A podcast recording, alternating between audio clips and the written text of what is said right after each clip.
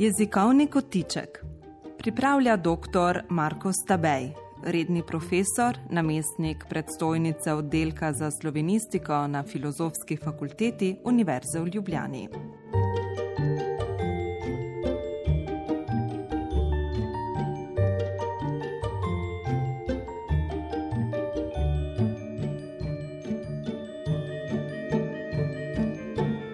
Malo o malih in mladih. Kot človeško bitje rase in se razvija, se z jezikom seznanja po obrokih. Prepoznavanje se začne že v maternici. Po rojstvu je sprva vsak otrokov usmerjen glas, ki ga lahko starši in bližnji povežejo z nekim pomenom in namenom, veselja in zmaga. Vsaka nova beseda, ki jo otrok ponovi in osvoji, je praznik. Nič čudnega, beseda se nam zdi dokaz, da malo bitje ni le nekaj telesnega, temveč ima tudi zavestno duhovno razsežnost. Jezik nam razkriva zmožnost oblikovanja in posredovanja misli. Zato smo zelo potrpežljivi z malimi jezikovnimi začetnički in začetničkami, oni pa nas posnemajo na vsakem koraku, če to hočemo ali ne. Včasih se mali otroci obnašajo kot kakšni snemalniki, saj shranijo in predvajajo tudi tiste besede in fraze, ki jim sploh niso bile namenjene. To oponašanje, prevzemanje besed in jezika od bližnjih, iz pripovedovanja zgodbic, poslušanja pesmic in gledanja risank, predstav, ki starše in starejše otroke včasih skoraj spravlja v pamet, se v najstniških letih skoraj v hipu prekine in preobrne. Otroci nekaj časa neomajno zaupajo v razumno urejenost jezika. Pri treh, štirih si otroci vzamejo vse, kar jim jezik ponuja. Glavniku tako recimo reče otrok česen, pa še prav ima, se se z njim češe, ne glavi okolje, mi, odrasli, to zaupanje otrok predsejamo in njihovo ustvarjalnost redčimo z jezikovno konformnostjo, ki je varnejša in zanesljivejša. V najstniških letih se, najbrž ne le zaradi spremenjene hormonske slike, otrokom ta navadnost, predvidljivost, zanesljivost upre. Iskanje novih poti je zapoved.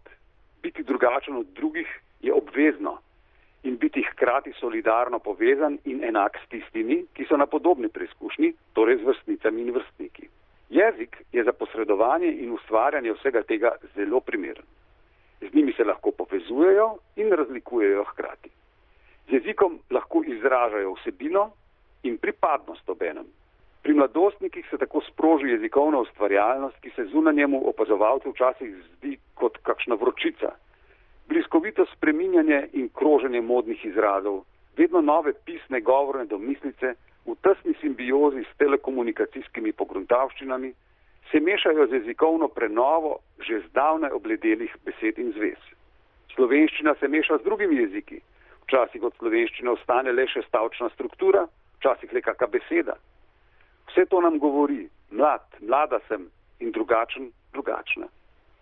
Seveda se mladi tudi po jeziku in govorici med seboj razlikujejo, tako kot po vsem drugem. To da vendarle se mi zdi, da jih vse to druži in celo varuje. Ne le, da nam, staršem, učiteljicam in sploh odraslim, tako jezikovno obnašanje marsikdaj ni všeč. Jezika mladih marsikdaj sploh ne razumemo in to je ravno namen takega izražanja. To da po drugi strani starejši mladih pogosto ne razumemo tudi takrat, ko ti govorijo popolnoma razumljiv jezik, ker se ne znamo ali ne zmoremo odpreti drugačnim, neutečenim, iščočim mislim in predstavam. Marsikatere starše, pa tudi učitelje in učiteljice včasih skrbi, da sta posebna govorica in pisava mladih znak jezikovne šibkosti in pomenita nevarnost, da kasneje kot odrasli ne bodo dovolj pismeni. Še več, marsikaterega odraslega skrbi, da je domnevno neskrbna raba jezika mladih neposredna odslikava izgube narodne in jezikovne identitete. Ta strah je po temeljitejšem premisleku odveč, če le svojo vlogo odigrajo družina, šolanje, mediji in skupnost. Drugačna oblika mladostniške govorice je prehodnega značaja. Hudo je nekaj drugega, če se otroci med odraščanjem zapletajo v mrežo vsebinske praznosti, neiskrenosti, neobčutljivosti za so ljudi, manipuliranja z njimi. V tej mreži smo marsikdaj ujeti odrasli, z najbolj tekočim izražanjem in najimenitnejšim jezikom, kako si ga lahko zamislite. Nas torej lahko ob opazovanju mladih zaskrbi za jezik, Seveda, zmeraj nas lahko skrbi za jezik. Če me pa vprašate, ali bi nas moralo skrbeti, vam odgovorim naravnost. Ne vem. Gotovo je jezikovna prihodnost slovenščine drugačna od njene preteklosti. Nekoč nas sploh ni skrbelo. Potem nas je kako pol drugo stoletje skrbelo zaradi nemščine. Na to nas je kakih 90 let skrbelo zaradi srbo-hrvaščine, nekatere pa glede italijanščine in mađarščine. Zdaj nas skrbi zaradi angliščine. Morda nas bo čez 30 let skrbelo tudi zaradi kitajščine. Če otroci in mladostniki ne bodo prebirali nobenih knjig, stripov, revij na papirju ali na svojih zaslonih v slovenščini, če ne bodo poslušali nobene glasbe, podkastov, gledali nobene video vsebine v slovenščini, če v slovenščini ne bodo ničesar pisali, peli, igrali ali celo govorili, potem bo žive slovenščine kmalo konec.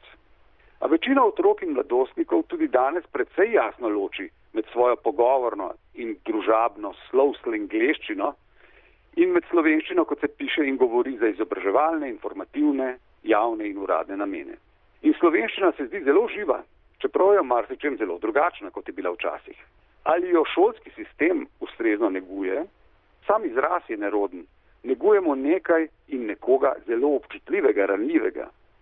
Pred slovenskimi šolskimi sistemi, pa tudi pred uporabnim jezikoslovjem, didaktično stroko in še kom, je veliko novih jezikovnih izzivov.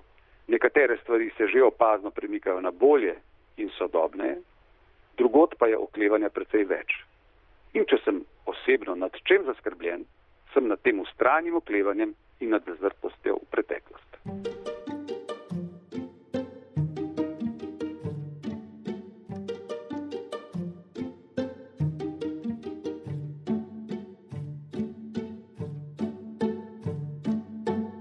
Na sporedu je bil jezikovni kotiček, ki ga je pripravil dr. Marko Stabej, redni profesor, namestnik predstojnice oddelka za slovenistiko na Filozofski fakulteti Univerze v Ljubljani. Uredništvo Majrim Keber.